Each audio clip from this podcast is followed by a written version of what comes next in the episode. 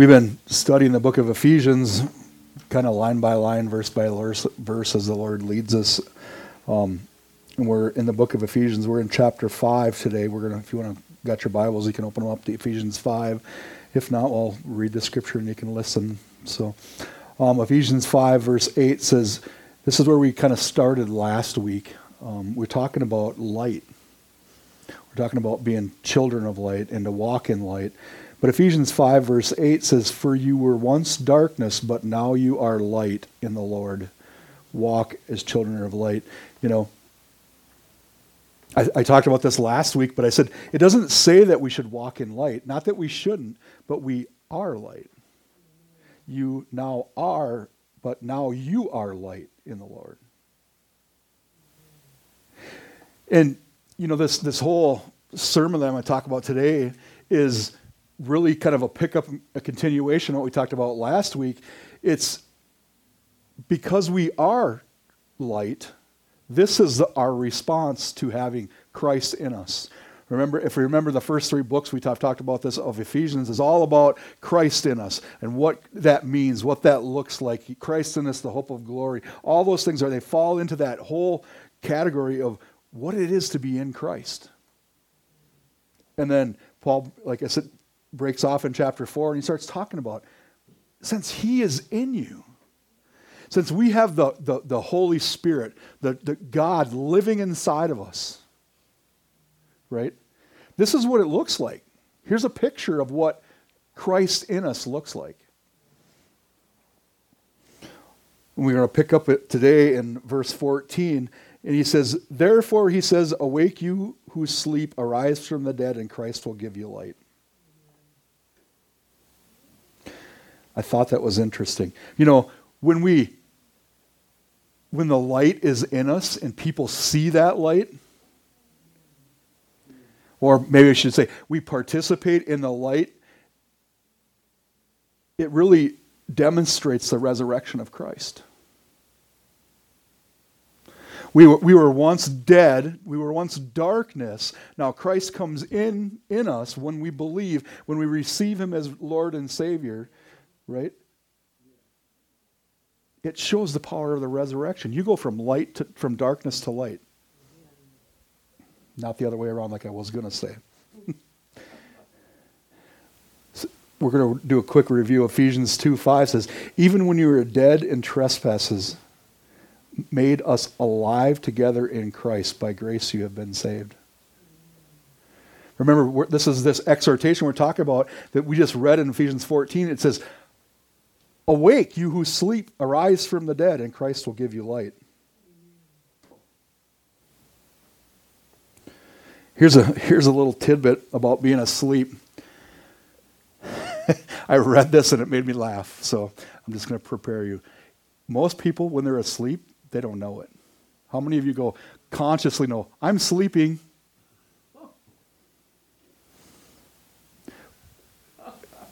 I've never done that. I've woken up and went, oh, I was asleep.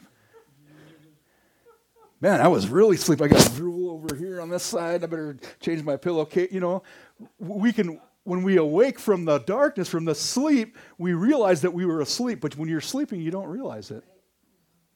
Which is really interesting when you think about sleeping. God can talk to you when you're sleeping. You can have dreams, you can have thoughts, but you're not awake.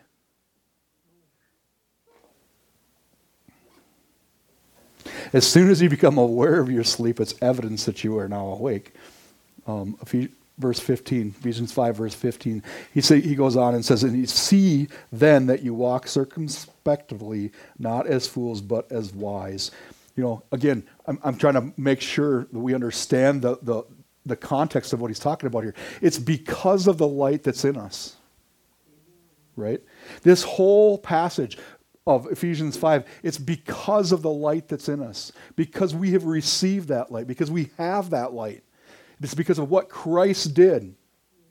It's this whole scripture is about, because of the light that's in us. I think it's interesting that in verse 15 that Paul uses the word see. Um, I'm going to go back and we're going to talk about sleep. Um, that you, you know, when you're sleeping, you don't see very well. You can have a vision or dream, but most people don't see where they're, you know, if you're sleeping behind the wheel, you're not seeing where you're going. You also, if you're in complete darkness, I'm kind of going back to where I was talking about. Anybody ever been to a place where there's absolutely no light at all? It's totally, completely void of light. Can you see? You know, Paul, uh, he says, See then that you walk circumspectively. We'll, t- we'll talk about what that word is because it's a big word. I had to sit and break it all down. but if we're in complete darkness, we can't see. It's, but because we're in the light now, we've been enlightened, if you want me to call it that, right? We have this revelation of Christ in us. Now we can see.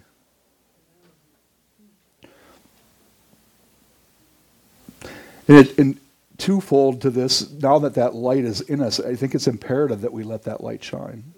We take that bushel basket off, right? Because it exposes the darkness, right? It exposes the darkness in the world, but it also can expose some dark spots that are inside of us, right? I don't know about you, but I know there's some things in my heart and things in my mind that need to be brought to the light right? Every one of us has got something, right? I don't want to focus on that, but when you when you focus on the light, it gets rid of the darkness.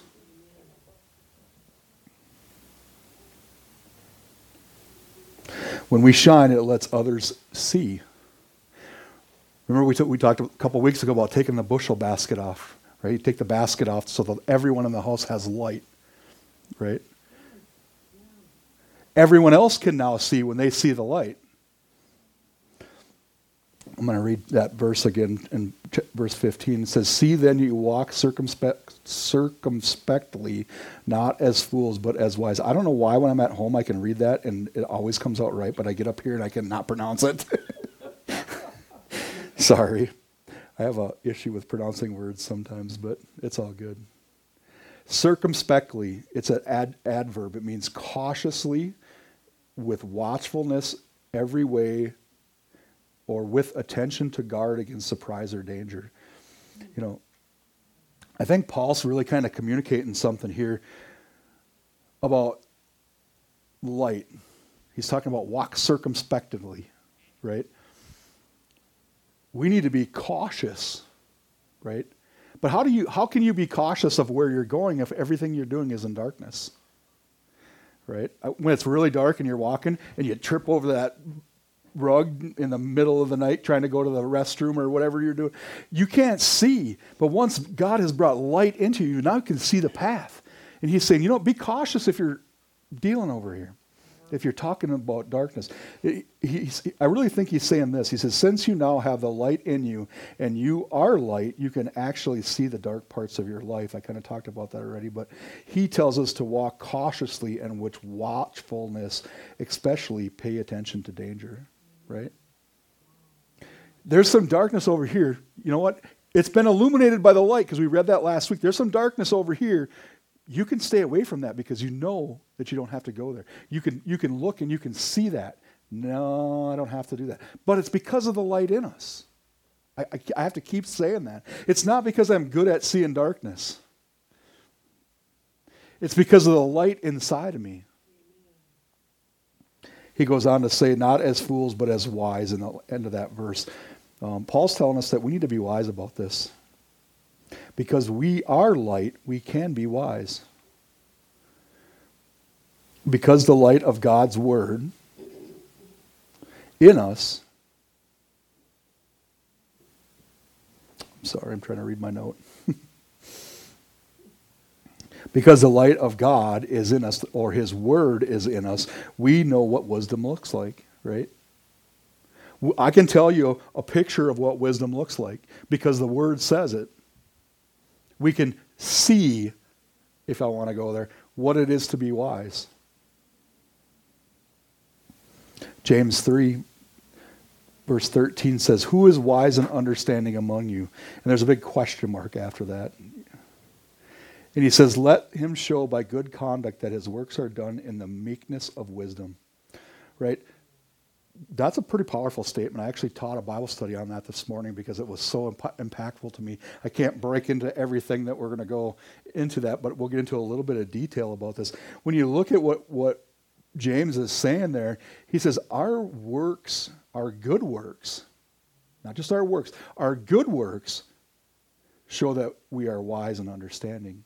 Right? I'm not a works preacher. I'm not going to stand up here and tell you it's about works, but it's good works right? There's, there's a key here, right? Because James 1.17 says, every good gift and every perfect gift is from above and comes down from the Father of lights, and who there is no variation or shadow of turning, right? So the, I'm talking about good works being light, right? But it's His works in me. I'm a vessel, right? It's His works.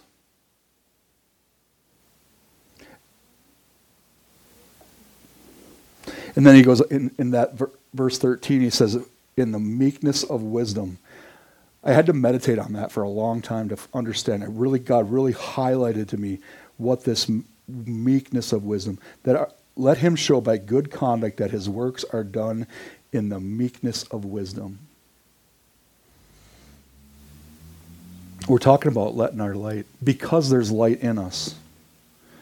Um, it, you know, sometimes you can define something by what it's not, right? We, the word meekness, when you really break it down, it means humility, right? I heard a preacher one time te- teach about humility, and he said the, the simplest way to define humility is I have a need.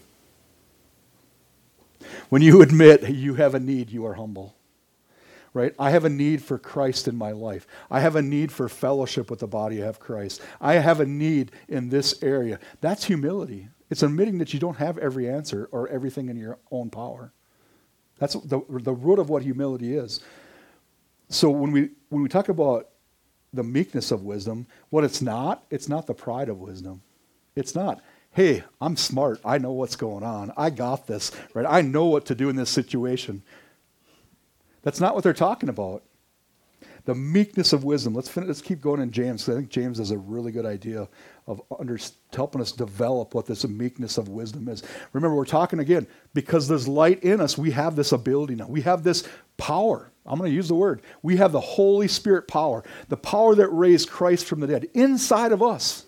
We can walk in humility and wisdom, but we've got to make sure it's the right kind of wisdom. James chapter 3 verse 14 says, "But if you have better, bitter envy and self-seeking in your heart, do not boast and lie against the truth. This wisdom does not descend from above, but is earthly, sensual, and demonic." Right? So that's that prideful wisdom that I, I kind of talked about, right? It's saying, you know what? Real wisdom, real wisdom from God is not this. It's not earthly. It's not demonic. It doesn't have any bitter envy in it or self seeking.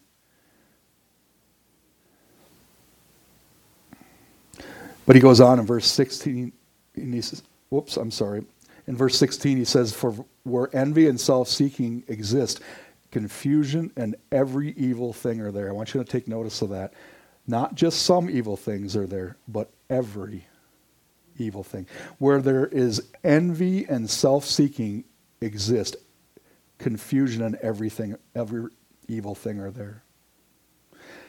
Verse 8, 17, he says, But the wisdom that is from above is first pure, then peaceable, gentle, willing to yield, full of mercy and good fruits, without partiality and without hypocrisy. Right? This is the, the wisdom from God which we were addressing, the wisdom of the Holy Spirit, right? The meekness of wisdom we're talking about. That meekness, that understanding is, we need that wisdom from the Lord, right? I can apply all kinds of knowledge in every different way. I've done it for a majority of my life. Um, trust me, I'm not, in, I'm not stupid. I've, I have a great understanding, I have great knowledge base. But I'll tell you what, when I applied a lot of that knowledge in my life for years and years and years and years, it was not peaceable, gentle, willing to yield, right? But when I had when I've got the light inside of me, oh boy, that changed everything. I'm able to move in that other dimension and step into that wisdom of God. Right? And why is it? I mean, I, I got to go back up here and um, talk about why it's so important that we understand that, about this wisdom. See that you walk circumspe- circumspectly, not as fools, but as wise. Um, actually, we'll get to it. I'm sorry. See that you walk circumspectly, not as fools. Oh, where did I go? I'm sorry, I lost my place. Here, I got my verses mis- mixed up. Sorry. Paul is saying, cautiously walk. Use the wisdom that's from above. Use the wisdom from the Father. Use His Word to learn how to walk circumspectly. Follow the leading of the Holy Spirit. Right? And He'll guide you into all truth. You know, that, that leading of the Holy Spirit is so important. We were talking about earlier today. Um,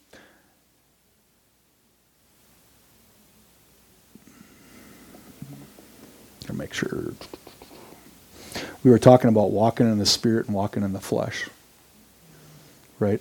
To be carnally minded, walking in the flesh, is death. To be spiritually minded is life and peace.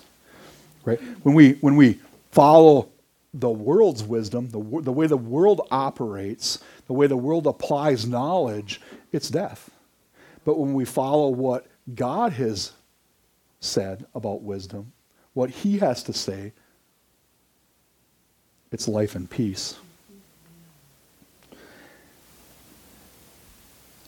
I want to read verse 15 and 16 in a continuous statement because they really kind of are the same thing. He says, See then that you walk circumspect, circumspectly, not as fools, but as wise, redeeming the time because the days are evil. That the word redeeming says, means to ransom to procure deliverance from captivity, capture, bondage, sin, distress, or liability to suffer by the payment of the equivalent. The word time, in this sense, we, we think about what time of day it is, you know, or um, you can think of time and scripture talks about time in two things the ex- expanse of time like from a year's worth of time but what they're really kind of talking about in this um, in the, the, Greek word that they use here is this it's just like this appointed time, this instant that you're in.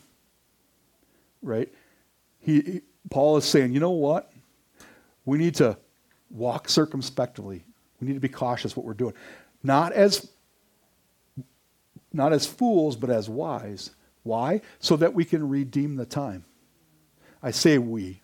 I mean that the Lord Jesus is the one redeeming this time. He's the one that's pulling this together. Um, it really kind of, if you break this whole thing down, he really is kind of saying, you know what? When you let your light shine, when you when you let me be the center, it's going to deliver people and yourself from circumstances because that's what that little moment of time that he's in, right? The word redeem can mean to deliver from bondage, right? And it also says by the payment or the equivalent. You know, that payment's already been made. When Jesus was nailed to that cross, all deliverance was taken care of. There, there should, I don't, there's still evil in the world, and I get that. But it's already been taken care of. Jesus did it all. Right? Sometimes it's just up to us to say, here's some Jesus. Vern, do you need some Jesus today? I'll bring you some.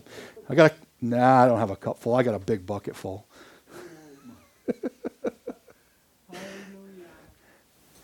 Actually, when you think about think about that for a second, that is even not even close because how much of time and space does Jesus occupy? Everything. Everything. So I don't get to bring you a little cup of the Holy Spirit, a little cup of Jesus, and say, "Here, take a sip." It's here, take a drink, right? And then the, the scripture says, and then you will never thirst again. You won't ever need that again. You've already taken that drink of me. You took that, you took that drink, you took that Jesus and you put him inside of you.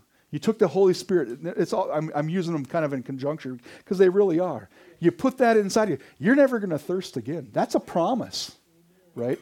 I didn't say that. Jesus said that. Living water. If you've never tasted the living water, come and talk to me. We'll make it happen if you want it. Never thirst again. That's his, and I can't say it enough. That's a promise. It's not a, well, maybe. Or only today and not tomorrow. Or only, only when you're in church on Sunday. No, it's never. I encourage you to take a drink of that water. I'm kind of getting to the meat of what I wanted to talk about today. Ephesians 5 17 um, says, Therefore, do not be unwise, but understand what the will of the Lord is. You know, I've, I've asked this question myself many times God, what's your will? Is there anybody in here that's never asked that question? I'm just curious. I ask it. I said, God, what's your will? We're going to camp out here for a couple minutes because I think we can learn some stuff, right? Remember, James told us to use wisdom. Use that wisdom that is from above. Use the guiding of the Holy Spirit. It will deliver us and others from the circumstances they're in because the days are evil. He's really saying, let your light shine. Right? Last week we talked about fruit, light and fruit, and we kind of made this comparison in Scripture where the fruit is a product of being attached to the vine. Right? We're the branches, we're attached to that vine. The fruit is a product of that. Light's the same way. The only way you're going to be light is to stay attached to the vine, which is Christ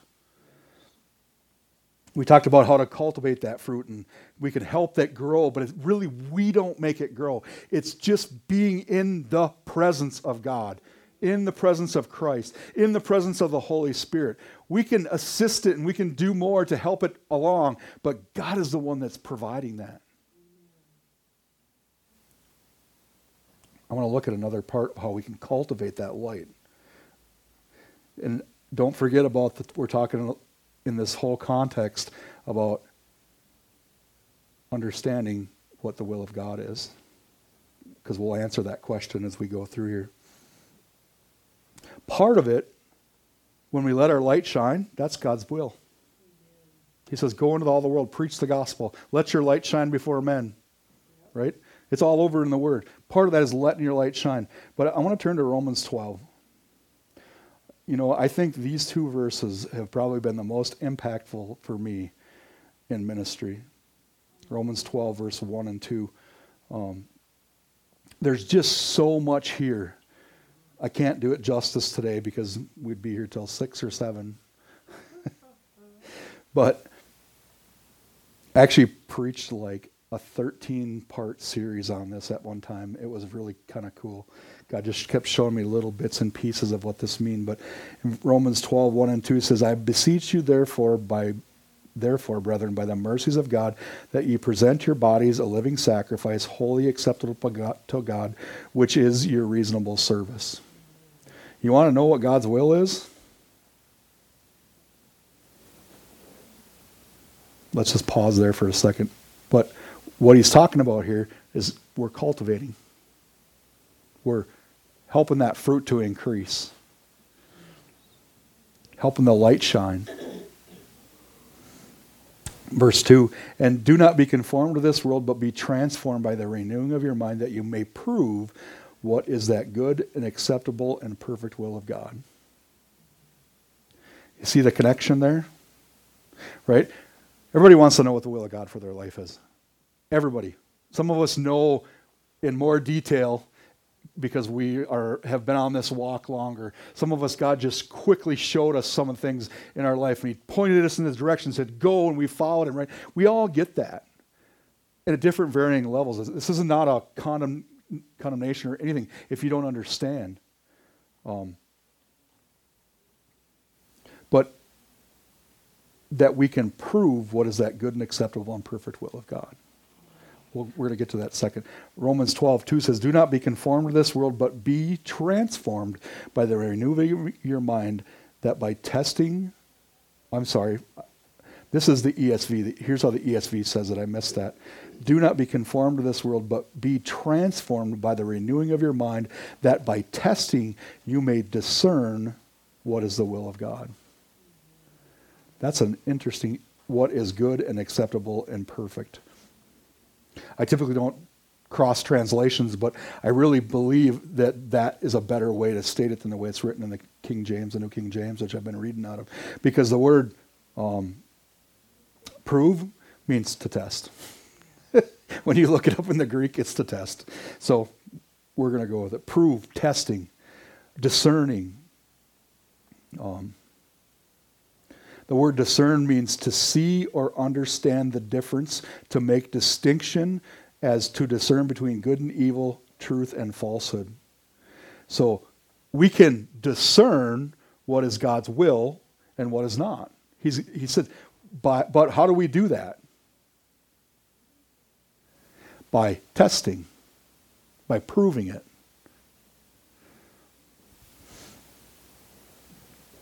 We can discern what walking in light is and what it isn't.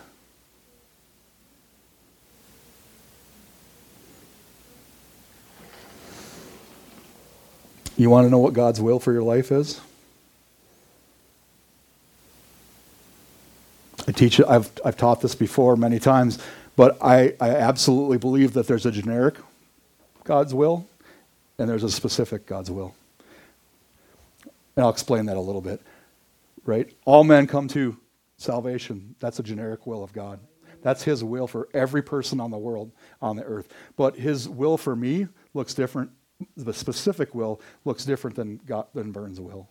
Right? Now we're all called to love. We're all called to do this. We're all right. Everybody has that generic part. I, I hate. To, I don't even like the word generic because it doesn't sound right. But that blanket maybe is a better word. But we all have that same thing that God wants us to do: love, we can go on and on. I think you understand what I'm getting. But we also have that specific thing that God's talking about. That what's your purpose in life? What's your call? Vern, we know that your call is to go out there on the street and be a street evangelist. We all know that. Why? Because it's been tested in you. You've proven it, right? God has been with you every, I'm picking on you, but God has been with you every step of the way through your ministry and led you down that path. And you just said, okay, what's next? What's next? What's next?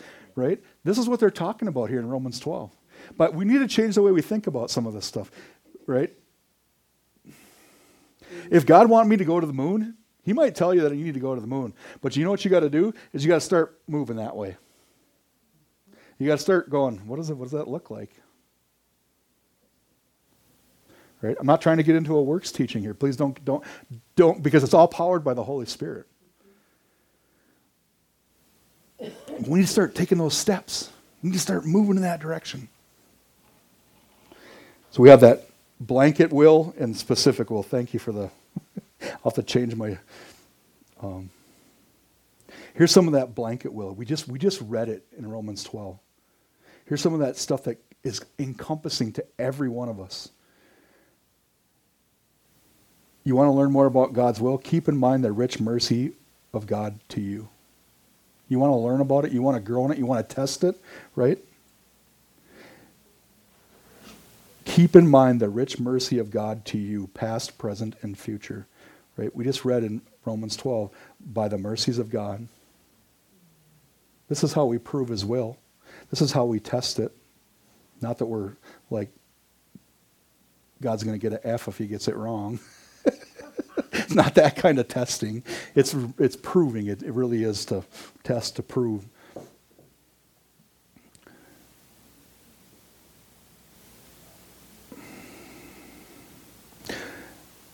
This was a thing I, I, read. It says, as an act of intelligent worship, decide to yield your entire, entire self to Him. Right? Let's go back to Romans 12, too. Present your bodies as a living sacrifice. Right? I'm not saying you need to go up on the mountain and jump off and say, in Jesus' name, I'm not going to die, because the devil tried to tempt Jesus with that. But we can present our bodies as a living sacrifice. You can say, you know what, Lord? Where do you want me? How do you want me to function? What do you need me to do? We can lay our life down for other people. We can spend nights in prayer. We, there's things that we can do, but it's not under our own strength. Right. It's because the light's in us. He says, resist conformity to the thoughts and actions of the world. Do not be conformed to this world. You know, the, if you start conforming to the world, you're going to miss God's call in your life. You're going to miss His will for you, man. I, I, don't even I don't even know if I need to say it, but don't turn the TV on. Unless you're watching the Twins, then it's okay. I might get, cut you some slack on the Vikings, but I don't know about that yet either. So we need to re, we need to say no to the world. We read, "Don't be conformed to this world." It says, "Be transformed by the renewing of your mind." We need to focus on God's word and fellowship with Him right? Transformed. This, this, the word transformed is really, it's the word metamorphosis. It comes from the root word metamorphi, which is metamorphosis, like a butterfly. You take this ugly looking caterpillar and he goes and hides in this little cocoon for a little while, and we, he does all of this stuff in there, and then he comes out in this beautiful butterfly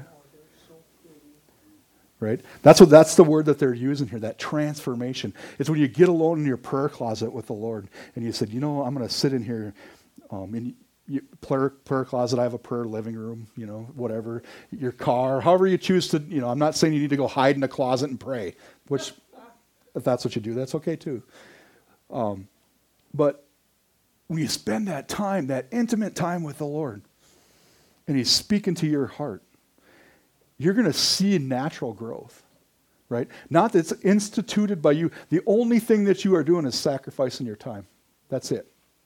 He's the one that's changing you.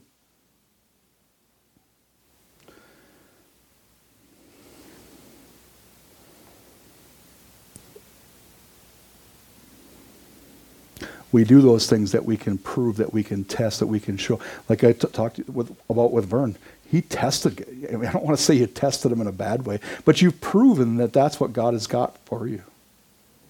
Right? Ephesians 5:17 says, "Therefore do not be unwise, but understand what the will of the Lord is." God wants us to understand what his will is. Not just like know it, you're like, "Oh yeah, I I I know it," right? But he wants us to understand it. Does that make sense?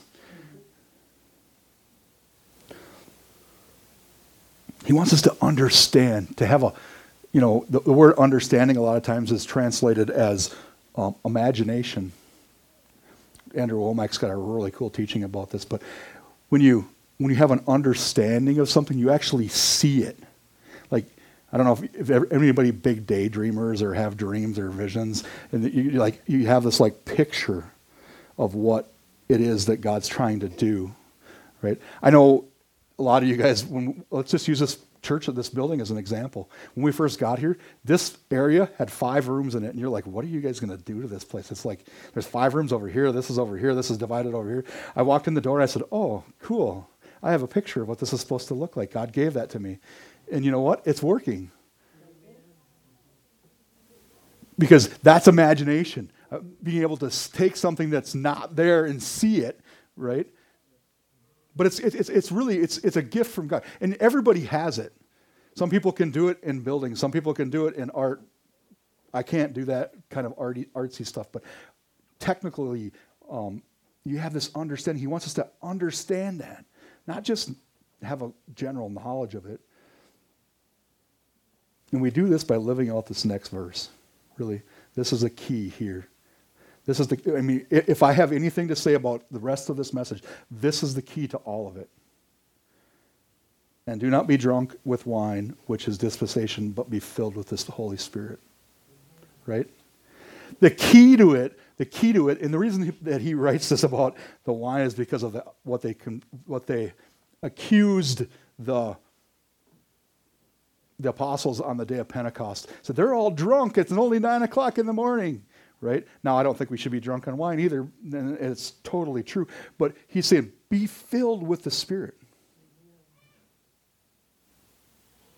This is the meat of walking about and proving God's will. Be filled with the Spirit. This is the crux of a Christian life being filled with the Spirit. To be carnally minded is death, to be spiritually minded is life and peace. Th- this is where everything stems from. You know, Jesus himself said, It's better that I go away at his death and resurrection, at his death. He says, It's going to be better for you if I leave this earth and go to heaven.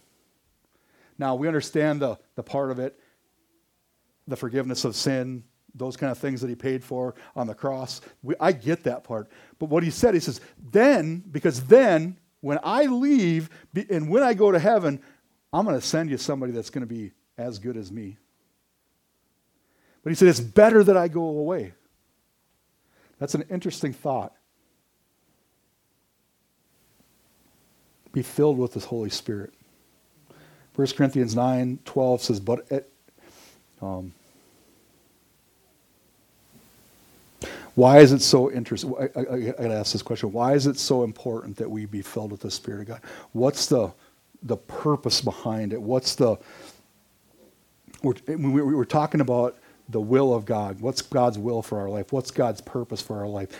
Um, this verse in 1 Corinthians 2, verse chapter not 1 Corinthians 2, verses 9 through 12 says, But it is written, Eye has not seen, nor ear heard, nor have entered into the hearts of man the things which God has prepared for those who love him.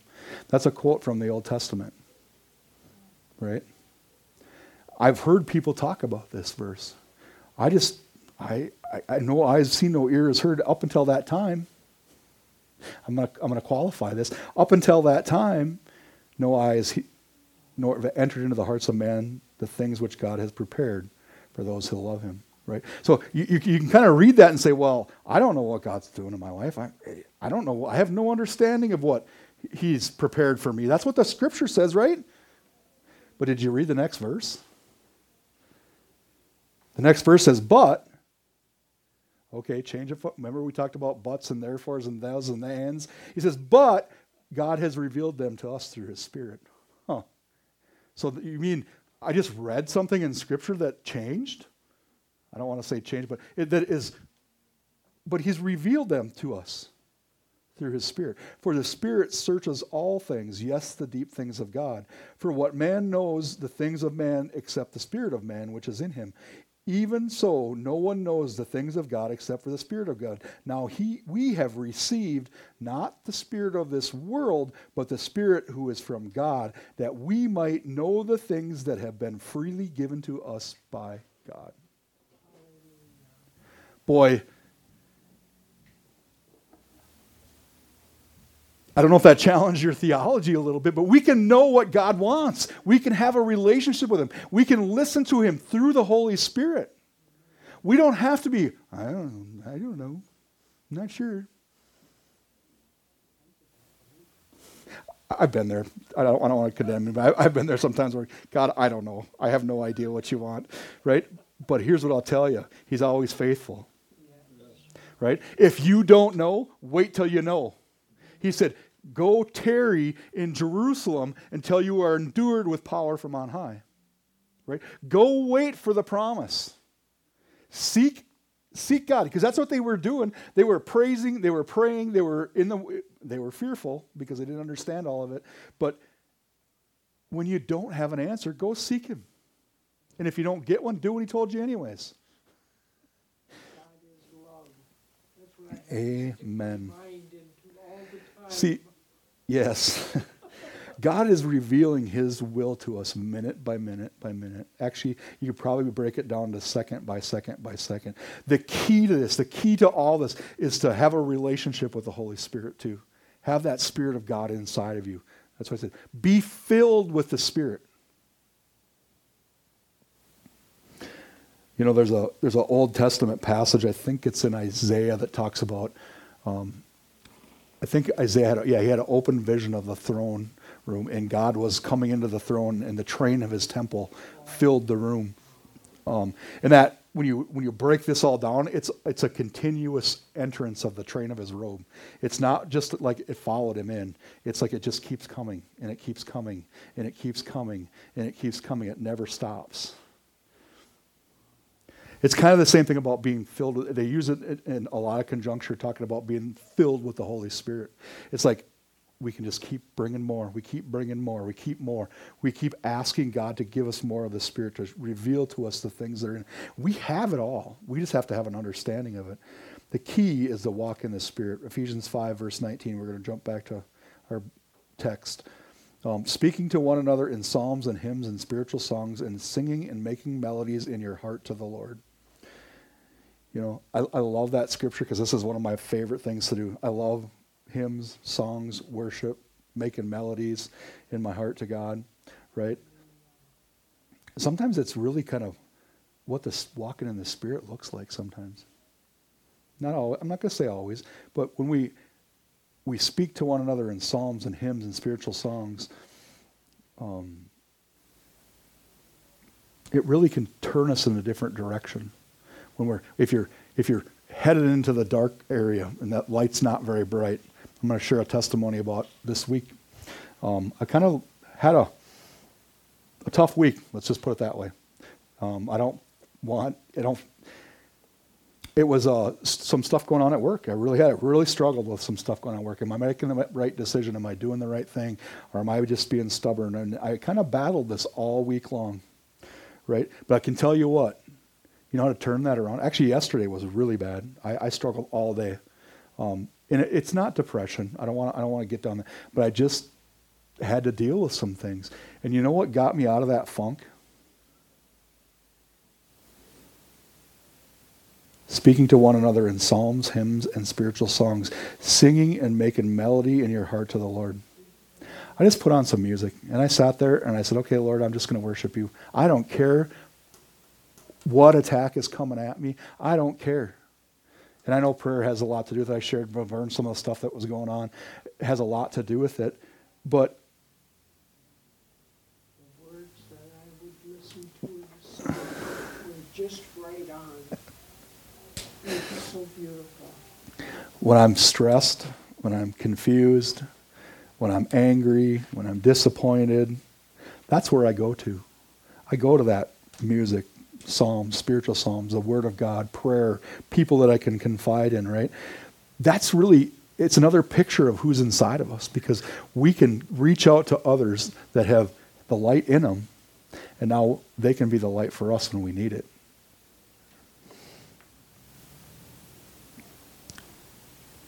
Ephesians 5, verse 20 says, Giving thanks always for all things to God the Father, for all things to God the Father in the name of the Lord Jesus Christ.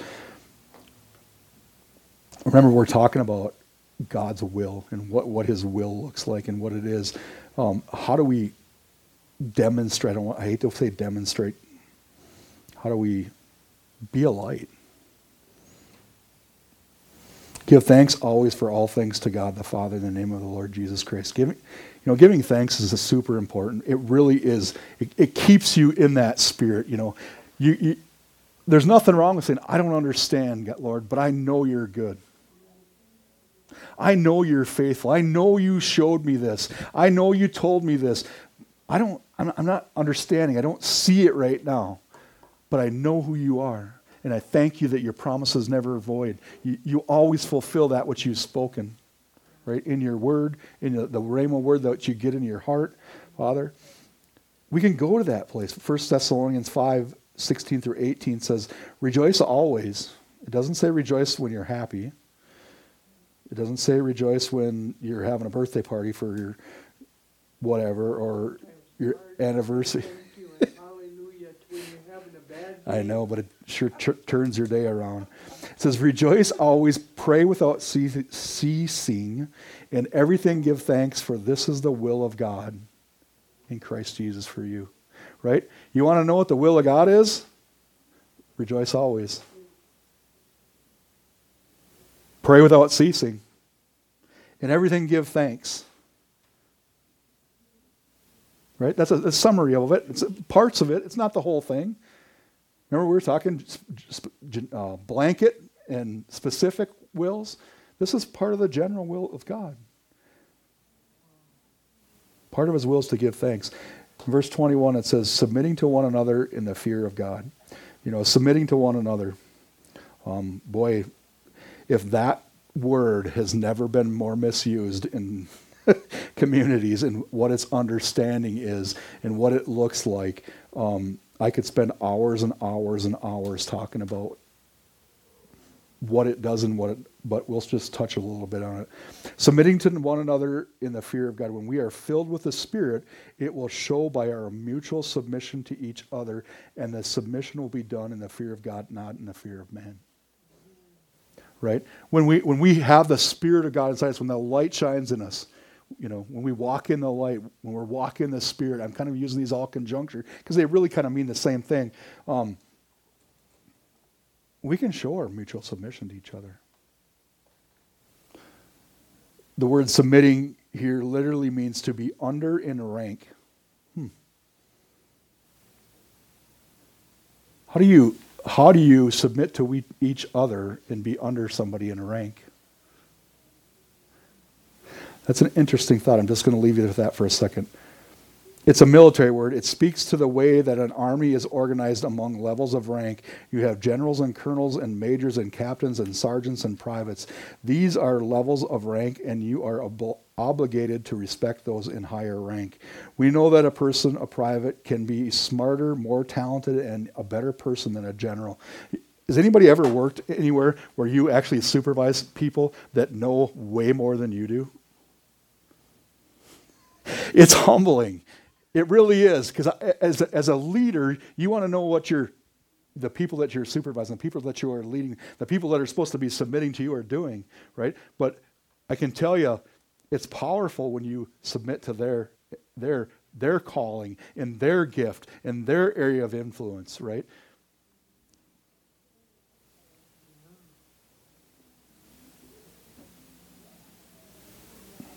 But remember that but that person that has that way more knowledge, that way more understanding, I, I would even go to, to say this that they might even have a better anointing in that area.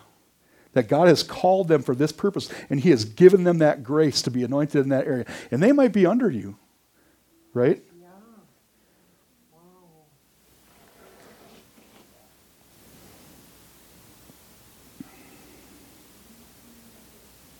But here's the key to that you're not as submitted to the person as you are the rank. Where's God placed that person in your life? Now, we're using some secular terms, but we also can take this into the spiritual.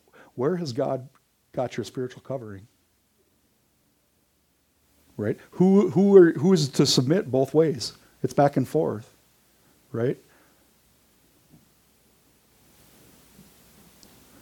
Can I use me and Vern for an example? Can I, can we, can I pick on each of us a little bit? Okay. Because it's easy, it's easy to talk about and you guys see it happen. Um, in this idea, Vern is the pastor of the church. He's the senior pastor here. And I submit to him. So, okay, I, I, all right. I, if, if, I agree with him, I agree with him. If I don't agree with him, we talk about it. And, then Vern makes the decision. We move in that direction. That, but I support him. I submit to that decision that you made. Right? But here's what Vern does Vern also recognizes that I have a gifting that he doesn't. Right? We're not the same people. And he submits to that. He says, You're an excellent teacher. Teach. Use the gift that God has given you. Right? That, that's how that submitting to one another works. There is a rank. God has put him as the senior pastor. Absolutely. No doubt. I don't think there's anybody that even question it. um, but that's how submitting to one another looks and it's in love. Yes. Right? Yes.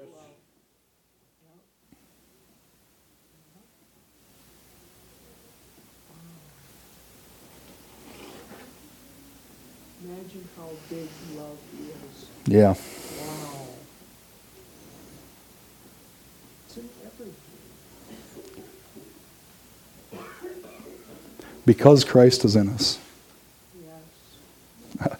I love this. Uh, this little statement that somebody made. Um, in practical action, submitting to one another implies the following, all in line with the idea of being a team player.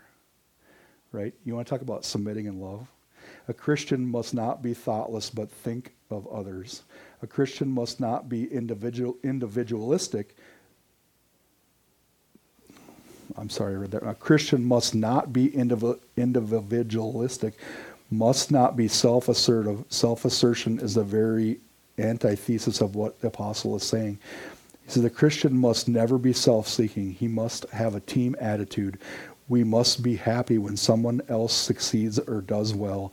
We must bear our own discomforts and trials with courage.